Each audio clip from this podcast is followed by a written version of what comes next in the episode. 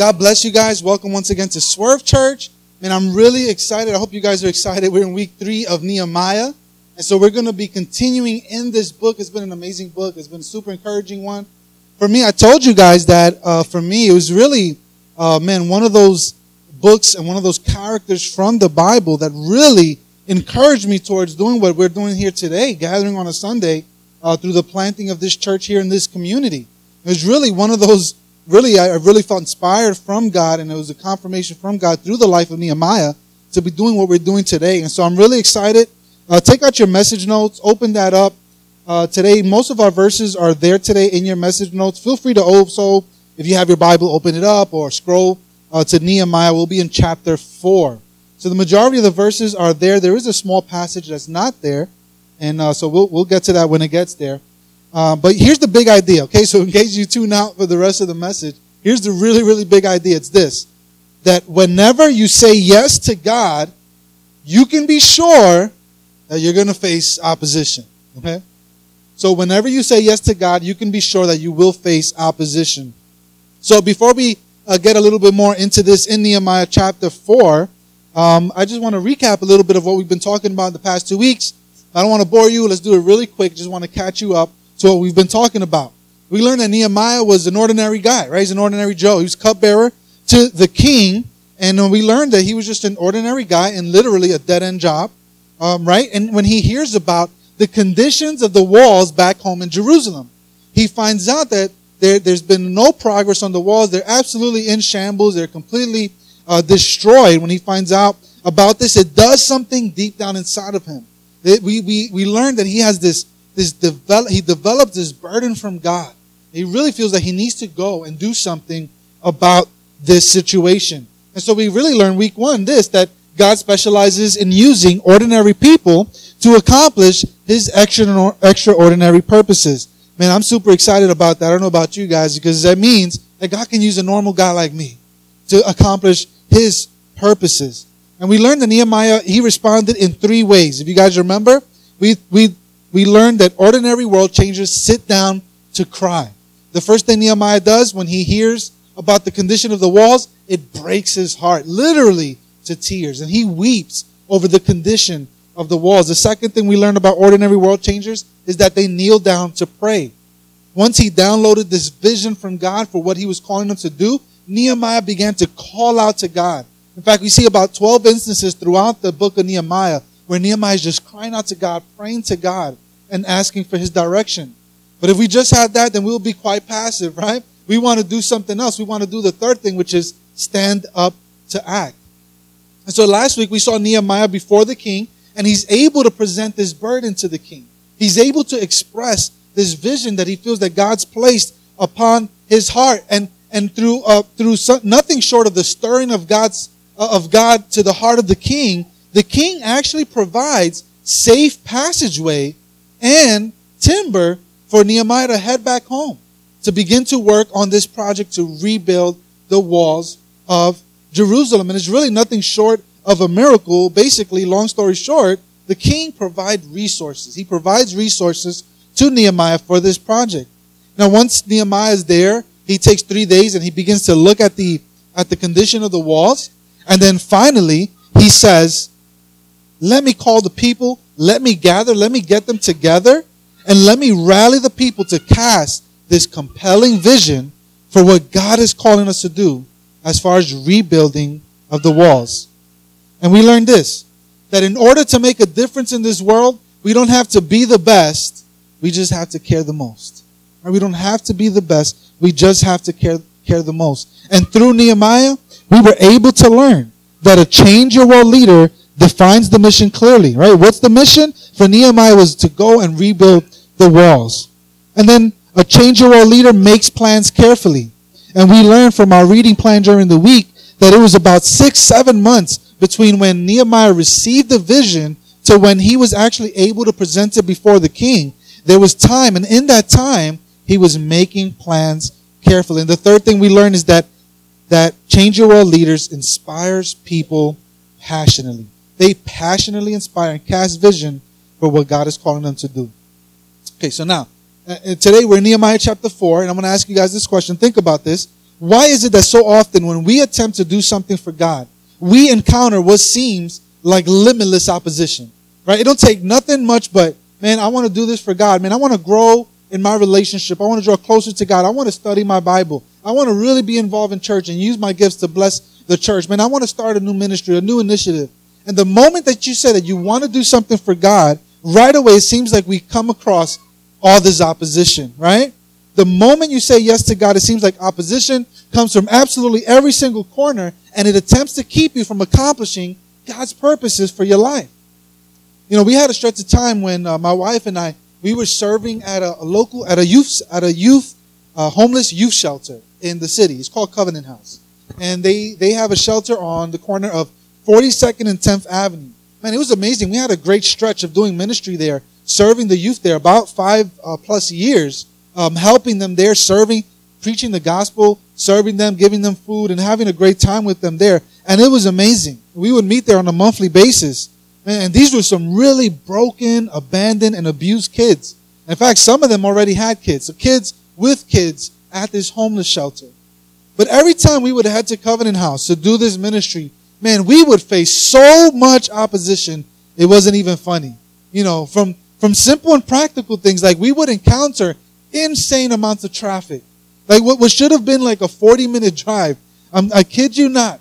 It, it would take somewhere upwards of two hours plus. And we would leave with plenty of time to get there on time. We would always, but we would always end up being on the brink of being late. And if you guys know me, like I hate that so much. I want to be there. I want to serve these kids. I want to, I want to, you know, I want to be there with enough time to set up the chairs or whatever and love and serve whatever kids come by. But these oppositions, the traffic or, or, or relational kind of strife and stuff would always happen. And it would always oppose us no matter, no matter what would happen. You know, then my uncle, he was actually the one that helped us start this ministry. He, he came across some tough times, and then eventually he stopped joining me on, on going to Covenant House to minister to these kids. And the funny thing is that he was the main reason I started going in the first place. He was the one that really had a burden for these kids, and he invited me to come along. In fact, he's the one that had the compelling story. You know, he, he, he used to sleep in the park bench at Maria Hernandez. He used to shoot dope and do drugs and was addicted. And, and he had this crazy testimony of how God delivered him out of that world of darkness. And I was just coming along. You know, I was, I was the hype man or whatever, you know, just, just helping him. He's the opening act, you know? He, he was the one that kind of really drew those kids because he had that compelling story. So when he, when he left and he stopped coming, I said, man, what am I going to do? Because I'm just a church kid. I'm just a church kid. I can't relate to these guys. They respected him. And suddenly I found myself having to figure out who was going to come with me. Who's going to come with me to Covenant House to preach uh, to these kids and, and to love and serve them. So I would go with Melissa and I would go with my sister and, and we would go. And sometimes I had to drag the kids with me sometimes. And it's not, it's just not a kid appropriate place. Like, you know, it was, it was very difficult. And I would invite people all the time.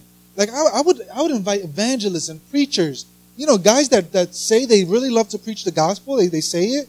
And I would invite them, yo, you want to preach the gospel? Man, go here. There's nobody there doing that. Come with me. But for some reason, people would rather sit on a pew on a Sunday than to serve in the jungle. And that's where we were, in the, in the concrete jungle on 42nd and 10th Avenue. And those kids were wild. They, they just wouldn't come. So every time I would set out to go over there, I found so many obstacles. There was so much difficulty. Man, to do a great thing, right? To preach the gospel to a bunch of youth that really, really abandoned youth, homeless youth that really needed to hear the message of Jesus. And I'm sure, as I tell you guys this story, you're thinking of your own story of whenever you set out to do something for God, and all of a sudden, all these obstacles come up. You experience all this resistance. Am I right? Am I, am I wrong? I'm right, right? Every single time. And it's in those moments, in those moments, it can be easy to think that if we're facing this set opposition, it must be because we're doing something wrong, right? We, we tend to think that, like, man, I'm facing all this opposition, I'm, I must be doing something wrong. You know, it can't be that this is what God's called me to do. We can pick up the blame, we can shoulder the blame, and we or we can even believe that God must not be in this. All right, God's not in this obviously because I'm always facing this opposition. So of course, the temptation is to what? Quit, right? Quit, throw in the towel, hang up the gloves, you know, insert your analogy here. All right, give up. All right, that's that's that's the tendency, man. We're having all these obstacles. It must mean that God's not in this and it's time for me to quit. But I want to encourage you guys with this that we don't face opposition because we're doing something wrong. We face it because we're doing something right. We don't always face opposition because we're doing something wrong. We face it because we're doing something right. What we need to remember is that we have a very real spiritual enemy. We have a very real spiritual enemy, guys. Do you guys know that? Just as there is light, guess what? There's darkness. As surely as there is a God, there is a devil. And the Bible teaches us that our spiritual enemy's job is to steal, to kill, and to destroy. And he would love nothing more than to put an end to God's purposes in each and every single one of your lives. And I know uh, maybe we, we don't like to talk about our spiritual enemy. We don't like to talk about the devil and his and his attempts to put an end to what God's calling us to do. But the truth is that he's there. And he's there seeking to steal, kill, and destroy. And if you're saying that you want to pursue Jesus and you want to live out God's will for your life, you want to honor God, then guess what? The enemy is, according to God's word, he's prowling like a lion, seeking whom he may devour. But if you're complacent, if you're unresponsive, then guess what? He doesn't really have a reason to, to bother you, right? Which is why opposition is not a sign that you're doing something wrong. It's a sign that you're doing something right. It means that you're heading in the direction of God's will for your life. And for the remainder of our time, let's look at uh, two ways that we can see from the life of Nehemiah how our spiritual enemy will oppose us, right? So guys, open up your notes. There's just two points there that I want you to fill in, and we're going to read some of the verses that are in chapter 4 of Nehemiah. Here's the first thing we see is that our enemy will try to discourage you from the outside. Our spiritual enemy will try to discourage you from the outside. And we see this in Nehemiah chapter 4. Let's read verses 1 through 3. So if you open up your Bibles, or it's there in your notes as well, here's what it says. When Sanballat heard that we were rebuilding the wall, so Sanballat there, guys, is one of his enemies. Okay, so you need to know that. You want to write a letter E on top of Sanballat's name. That stands for enemy. He's one of the guys that got wind of what was going on, of what was happening in Jerusalem. And he realized, uh oh, they're rebuilding the walls. I need to put a stop to this. Sanballat. So when Sanballat heard that we were rebuilding the wall, he became angry and was greatly incensed. And he ridiculed the Jews. And in the presence of his associates and the army of Samaria, he said, check this out. What are those feeble Jews doing? Will they restore the wall? Will they offer sacrifices? Will they finish in a day? Can they bring the stones back to life from those heaps of rubble, burned as they are? And then Tobiah the Ammonite in verse 3, you can write a letter E over his name because he's another one of those enemies standing right next to uh, Sanballat and also poking fun at the Jews. Here's what he says. Tobiah the Ammonite, verse 3, who was at his side said, What they are building, check this out, check out the humor, even a fox climbing on it would break down their wall of stones. Isn't that crazy? As the surrounding nations, as they begin to get wind of what's going on in, in Jerusalem under the leadership of Nehemiah, people begin to talk. People begin to spread rumors. People begin to criticize. People begin to talk. And prominently among those people were Sanballat and Tobias, who were tag teaming to really poke fun and to distract and to discourage Nehemiah. They were not going to sit idly by while the construction of the wall would begin. And for this, we see two ways in particular that our enemies attempt to discourage us. Because once again, whenever we set out to accomplish whatever God's calling us to do, then you can be sure that our, their enemies will rise to put an end or to put an obstacle or stumbling block in our way. So for this, there's two ways in particular our enemy will try to discourage us that we see from this passage. And the first thing is obstacles. Obstacles will come out. The enemy uses two men, right? These two men, Sanballat and Tobias, to become a stumbling block to Nehemiah. They came to make noise and to make Nehemiah's life impossible, to ridicule and, and, and to really hurt him. Likewise for us, a series of obstacles can arise to help discourage us from accomplishing God's will and God's purpose for our lives, right? Those obstacles can come up. Has that ever happened to you? Here's the second thing that we see criticism. Criticism is another way that our enemies will attempt to discourage us. And as you guys see it here, the Sanballat and Tobias, they begin to discourage the construction of the walls by hurling insults. Right? Sticks and stones may break your bones, but words will never hurt me. I don't, I don't think so, right? These words are hurting. They're cutting deep to Nehemiah. They're very insulting words that they're throwing. They begin to make fun of the construction of the walls and even of the fact that they're trying to rebuild it. Right? So, man, they said, uh, how, are they going to pick up the pieces of dust to put them together to make this wall? Man, if a little fox, if a little mouse, if a little animal creature climbs over this wall, it's going to crumble it. Can you hear the insults and the sarcasm and the criticism that's coming from those words? But here's what we learn from Nehemiah's story, from this section, that if you want to do anything significant for God, guess what's going to happen? You will be criticized. If you want to do anything significant for God, you will be criticized. And we see this throughout scripture, right? all the time. Pretty much any story that you can pick up from the Old Testament or New, you see this all the time. Think about the immense amount of criticism that Peter and Paul and Stephen had, had faced. They attempted to spread the gospel and they were criticized for doing so, weren't they? And, and of course, Jesus himself. Jesus himself, all he did was proclaim the kingdom of God and his critics surrounded him from the very start of his ministry up until he died on the cross for our sins. In fact, you can even say 2,000 years later, his critics are still, uh, they're, they're still well. You know, they're still offering their criticism. His critics are still around today, aren't they? And I'm sure as you hear me say this, you're recalling times when you were criticized because you said yes to God, because you said you wanted to accomplish something for God, and you set out, maybe even just to begin a relationship following Jesus, and right away your unbelieving friends begin to, to speak about and criticize what you're doing. Oh man, you're going to church, man. You're so full of baloney. You're such a hypocrite, right? And offer all these criticisms to you for doing that, right? The moment you set out to accomplish something for God, as soon as you stepped out in faith, that's what happened. And you're recalling of these times. But let's look at what Nehemiah did. What did Nehemiah do when he heard these critics?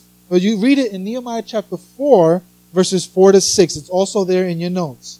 Let's look at Nehemiah's response. He says this Hear us, O God, for we are despised. What you to know is that Nehemiah is praying. Once again, he goes to God and he's praying. He says, Hear us, O God. Hear us, our God, for we are despised. Turn their insults back on their own heads. Give them over as plunder in a land of captivity. Look at verse 5. Do not cover up their guilt or blot out their sins from your sight, for they have thrown insults in the face of the builders. And then this is amazing. Verse 6 tells us so we rebuilt the wall till all of it reached half its height, for the people worked with how much of their heart? With all of their heart. Isn't that amazing? That as you look at Nehemiah's hearing these criticisms, he's hearing these insults being hurled at him, and what he does, he does the first thing he does when he's faced with criticism, he takes it to God. He takes it up to God. He he prays. Well, how different is that for us, right? When we're criticized, What's the first thing that you do? Man, they diss me. Let me see how much more I can diss them back. Or, or, or we can do something real passive aggressive and like put like a really long Facebook post, right? That is not is not geared towards anybody, but we're like insulting them in it, right? That's that's that's just the natural way, right? That we respond when we're criticized. You know, but Nehemiah didn't do that. He takes it to God. He begins to pray and talk to God. God, man, they're criticizing me, man. It hurts so bad.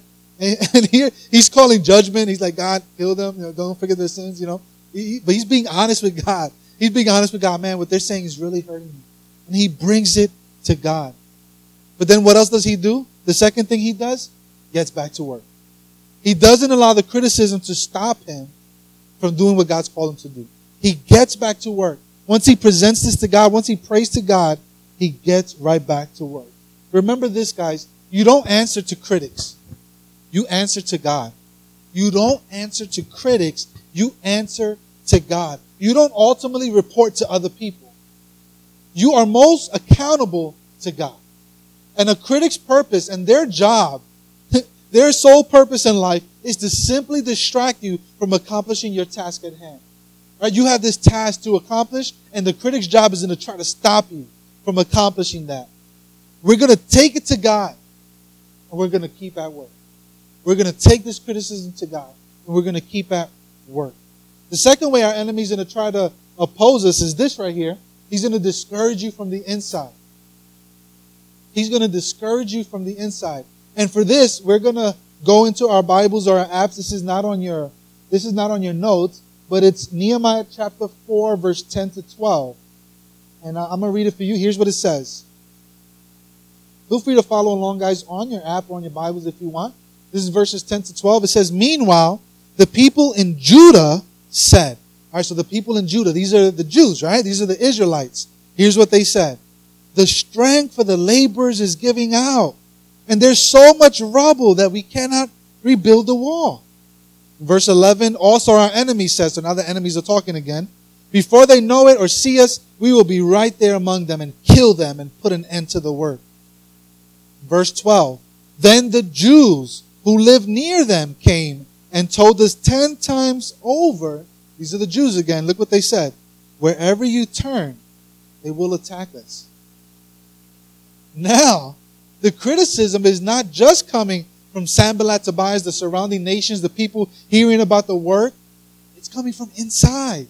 It's coming from, from the, the Israel. It's coming from Israel, the people of Judah, the Israelites, the people that are supposed to be most committed and most, you know, most wanting to see this happen, the Jews in the surrounding area, they begin to say, man, they're going to kill you, bro. They're going to, they're going to stop this work, man. I hear these rumors. I hear this criticism. You better stop, man. There's a threat.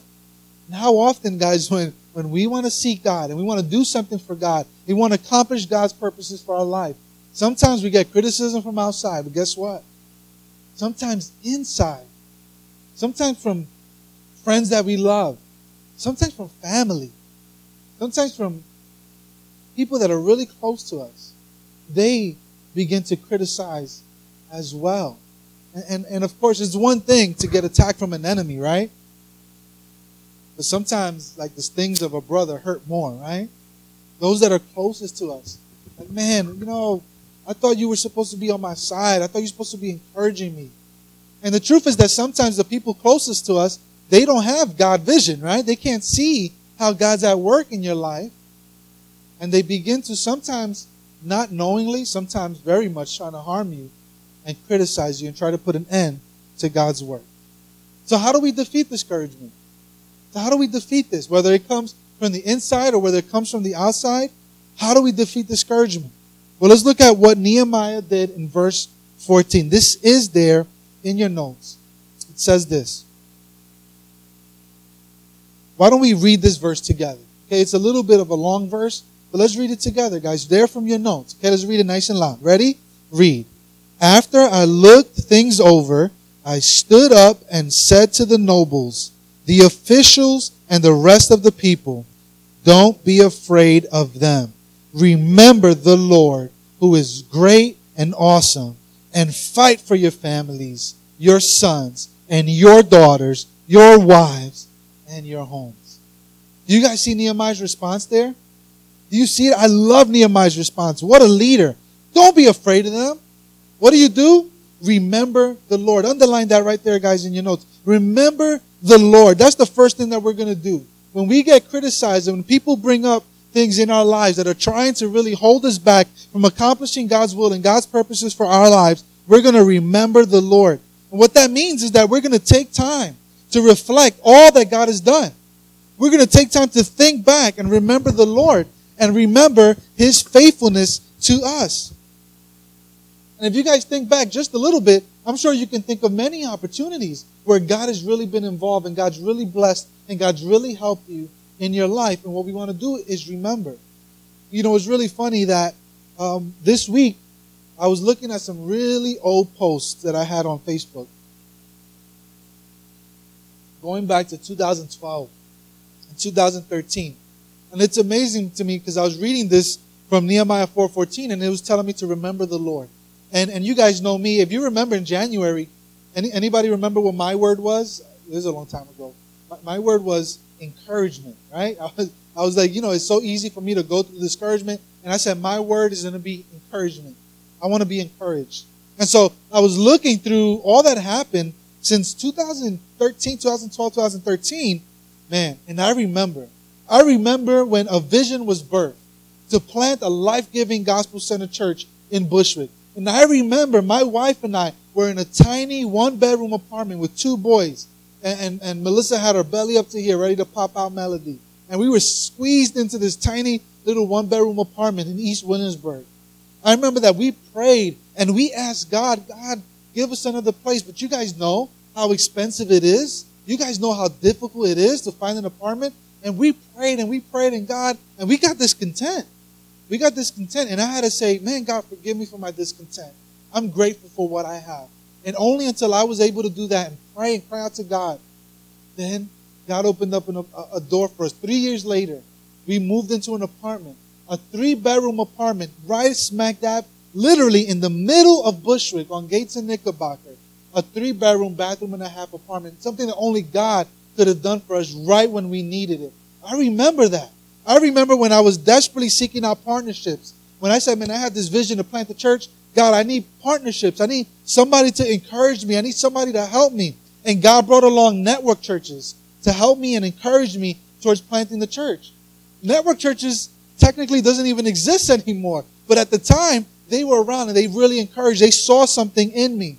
And I remember when I when I realized that we need a team. I can't do this. It's just me, my wife, and my kids. And I, I realized we need a team to begin this venture. And God brought along some friends during the early days to really help encourage us. And I remember holding Bible studies in my apartment, in my living room, and inviting them. I remember having life groups at the park. And I remember setting up, uh, uh, making peanut butter and jelly sandwiches so that we can give out to the community. I remember that. And so those, that, those people aren't even around anymore, but I remember those times and how God provided that for that season. And I remember not too long ago, we were looking for a place to, a space to rent. We didn't have a location, right? We were looking for a space. Barrios remembers this. And the rents are so high, it's so difficult to try to find a space. But churches didn't want to rent out their space for whatever reason. But God placed some strategic relationships around me so that we could uh, meet Pastor Andre, so that relationship could form. We met him and they agreed to allow us to meet here in their basement so that we could launch and have a better space. And now we're praying for a new space, right? And I know that God's going to provide that because I remember. How about in your life when discouragement comes? If you're discouraged right now, what ways has God been faithful to you in your life? When discouragement comes, take time to remember. Nehemiah said, Remember the Lord. And here's the second thing. The second thing Nehemiah teaches us is this to fight for our cause.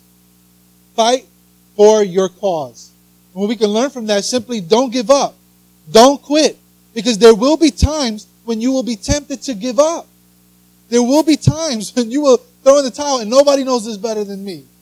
It may seem too hard and it can get too discouraging to handle. But don't give up. And this is when scripture, I've figured this, I've learned this, that this is when scripture is especially true, that when I am weak, he is strong. Planting a church anywhere in the world is tough. Planting a, a church anywhere in New York City is tough. Planting a church in Bushwick is extremely tough with all the unique dynamics of our neighborhood, a neighborhood like Bushwick, with gentrification, with uh, the classism, the poverty, you know, with the broken homes, right? With, with the divisiveness, the lostness, all the sinfulness in our community. Man, it really makes, you know, planting a church here is no walk in the park, right? It's no piece of cake. It's very difficult. And we will all experience many opportunities to give in. But I'd like to challenge you to remember what we're fighting for. Nehemiah reminded his people Man, this is what we're fighting for. Man, forget what they're criticizing. Forget what they're saying. Man, we're doing this for our families. Fight for your families. Fight for your sons. Fight for your daughters. Fight for your wives. Fight for your homes. And he was reminding them and he was encouraging them to remember what the cause was. Why are we doing this? He reminded the people what they were fighting for. And us, as we plant this church, listen, we're not just fighting uh, for us to have some kind of holy huddle so that we can study the Bible together. No, we're fighting for our community. A neighborhood is made up of people, of families, of children, of seniors. We're fighting for these people. These are the people that God loves, that He loves so much that He sent His Son to die for them. He sent Jesus to come and die for them. And the Bible teaches us that broad is the road and wide is the path that leads to what? It leads to destruction. But narrow is the path that leads to life in Christ. But few are on it. This is why we're called Swerve Church. Because by God's grace, I pray that we can be an abrupt change in direction for those people on the wide path, on that broad path that leads to destruction and cause them to have an abrupt change in direction onto the path that leads to life in Christ. Not just for future eternal life, but for an, also an abundant and fruitful life on this earth right now. I really believe that that's what Jesus wants the people in this community to experience. So I encourage you, don't give up. Fight. When Jesus was in the Garden of Gethsemane, you guys remember this? He too battled with the thought of giving up. The anxiety of what was to come, the pain, the, the, the pain, you know, it proved to be, you know, the pain that lied ahead proved to be too much. And in the anxiety, the Bible teaches us that he actually begins to sweat drops of blood. And he tells God this. He tells him, if there's any way to remove this cup, what does that mean? I don't want to do this, God. If there's any way that you can change this, if there's any way that I can go through this without this, the pain and the suffering that I'm about to go through. And how many times do we find ourselves in that very moment? We find ourselves in those very times. I can't even begin to number how many times I found myself there on the edge of giving up and quitting. God, it's just too much for me. God, you made a mistake. Pick someone else. But Jesus, he was there too. But he ended up saying, Not my will, but your will be done. And aren't you glad that he did? Aren't you glad that Jesus did? Because then he set his face towards the cross and the mountain called the skull, where eventually they would nail him to a cross and hang him up and put him on display for everybody to see. Why? Because God made him who knew no sin to be made sin so that in him we may become the righteousness of God. Jesus on the cross, picture this. Jesus on the cross, losing an, he's in excruciating pain, losing an immense amount of blood, breathing his last breaths. He paid the debt that you owed because of your sin. And he bore the sins of the world. God poured out his wrath. The wrath that you and I deserve, God poured it on his son Jesus. So that those of us who choose to believe in him, we can experience forgiveness of our sin. We can be made righteous before God, not because of anything that we do, but because of what Christ did. And in Christ's life, when he resurrected from the grave, we receive new life, right? We are new creation. The old is gone. The Bible teaches us in 2 Corinthians 5:17. We have been made new by the power of Christ's resurrection. And that's why we say here, whoever finds God finds life. You don't have to be a slave to sin. I invite you today to experience forgiveness, not because of anything that we do, but because of what Jesus did, bearing the sins of the world on the cross. And we're about to celebrate Easter in a couple weeks, right? And that's a big deal for us as Christians. The, the life, the death, and the resurrection, ascension, and the soon returning of Jesus Christ. It's a big deal uh, for us as Christians. If you haven't made a decision to follow Jesus, I invite you uh, to follow him. In fact, would you guys please take out your connection cards? If you haven't put your name and email on that yet, please put that in. You'll have a moment to uh, drop that in the bucket in a second. But on the back, there's some next steps for you guys. And there's one there that I really hope that we can all take. This next step. Says this Remember the goodness of God and resolve not to give up. Whatever God's called you to do, whatever He's calling you to do, His purpose, His will for your life, remember the goodness of God and resolve not to give up. And God, as we uh, pray, I, just, I, I pray that you would help us today to remember your goodness, God. It's just so amazing as I was looking through those old Facebook posts, God, and just seeing just how faithful, how wonderful, how merciful, how great you've been, Lord, from the birth of a vision to where we are today, So only God knows the future. God, thank you, Lord, for helping me to remember that. God, I pray for everybody here, Lord, that we would take that step, that next step, to remember your goodness, to remember the goodness of the Lord. God, and I pray that you would give us resilience Help us, Lord, to resolve not to give up. In Jesus' name we pray. Amen.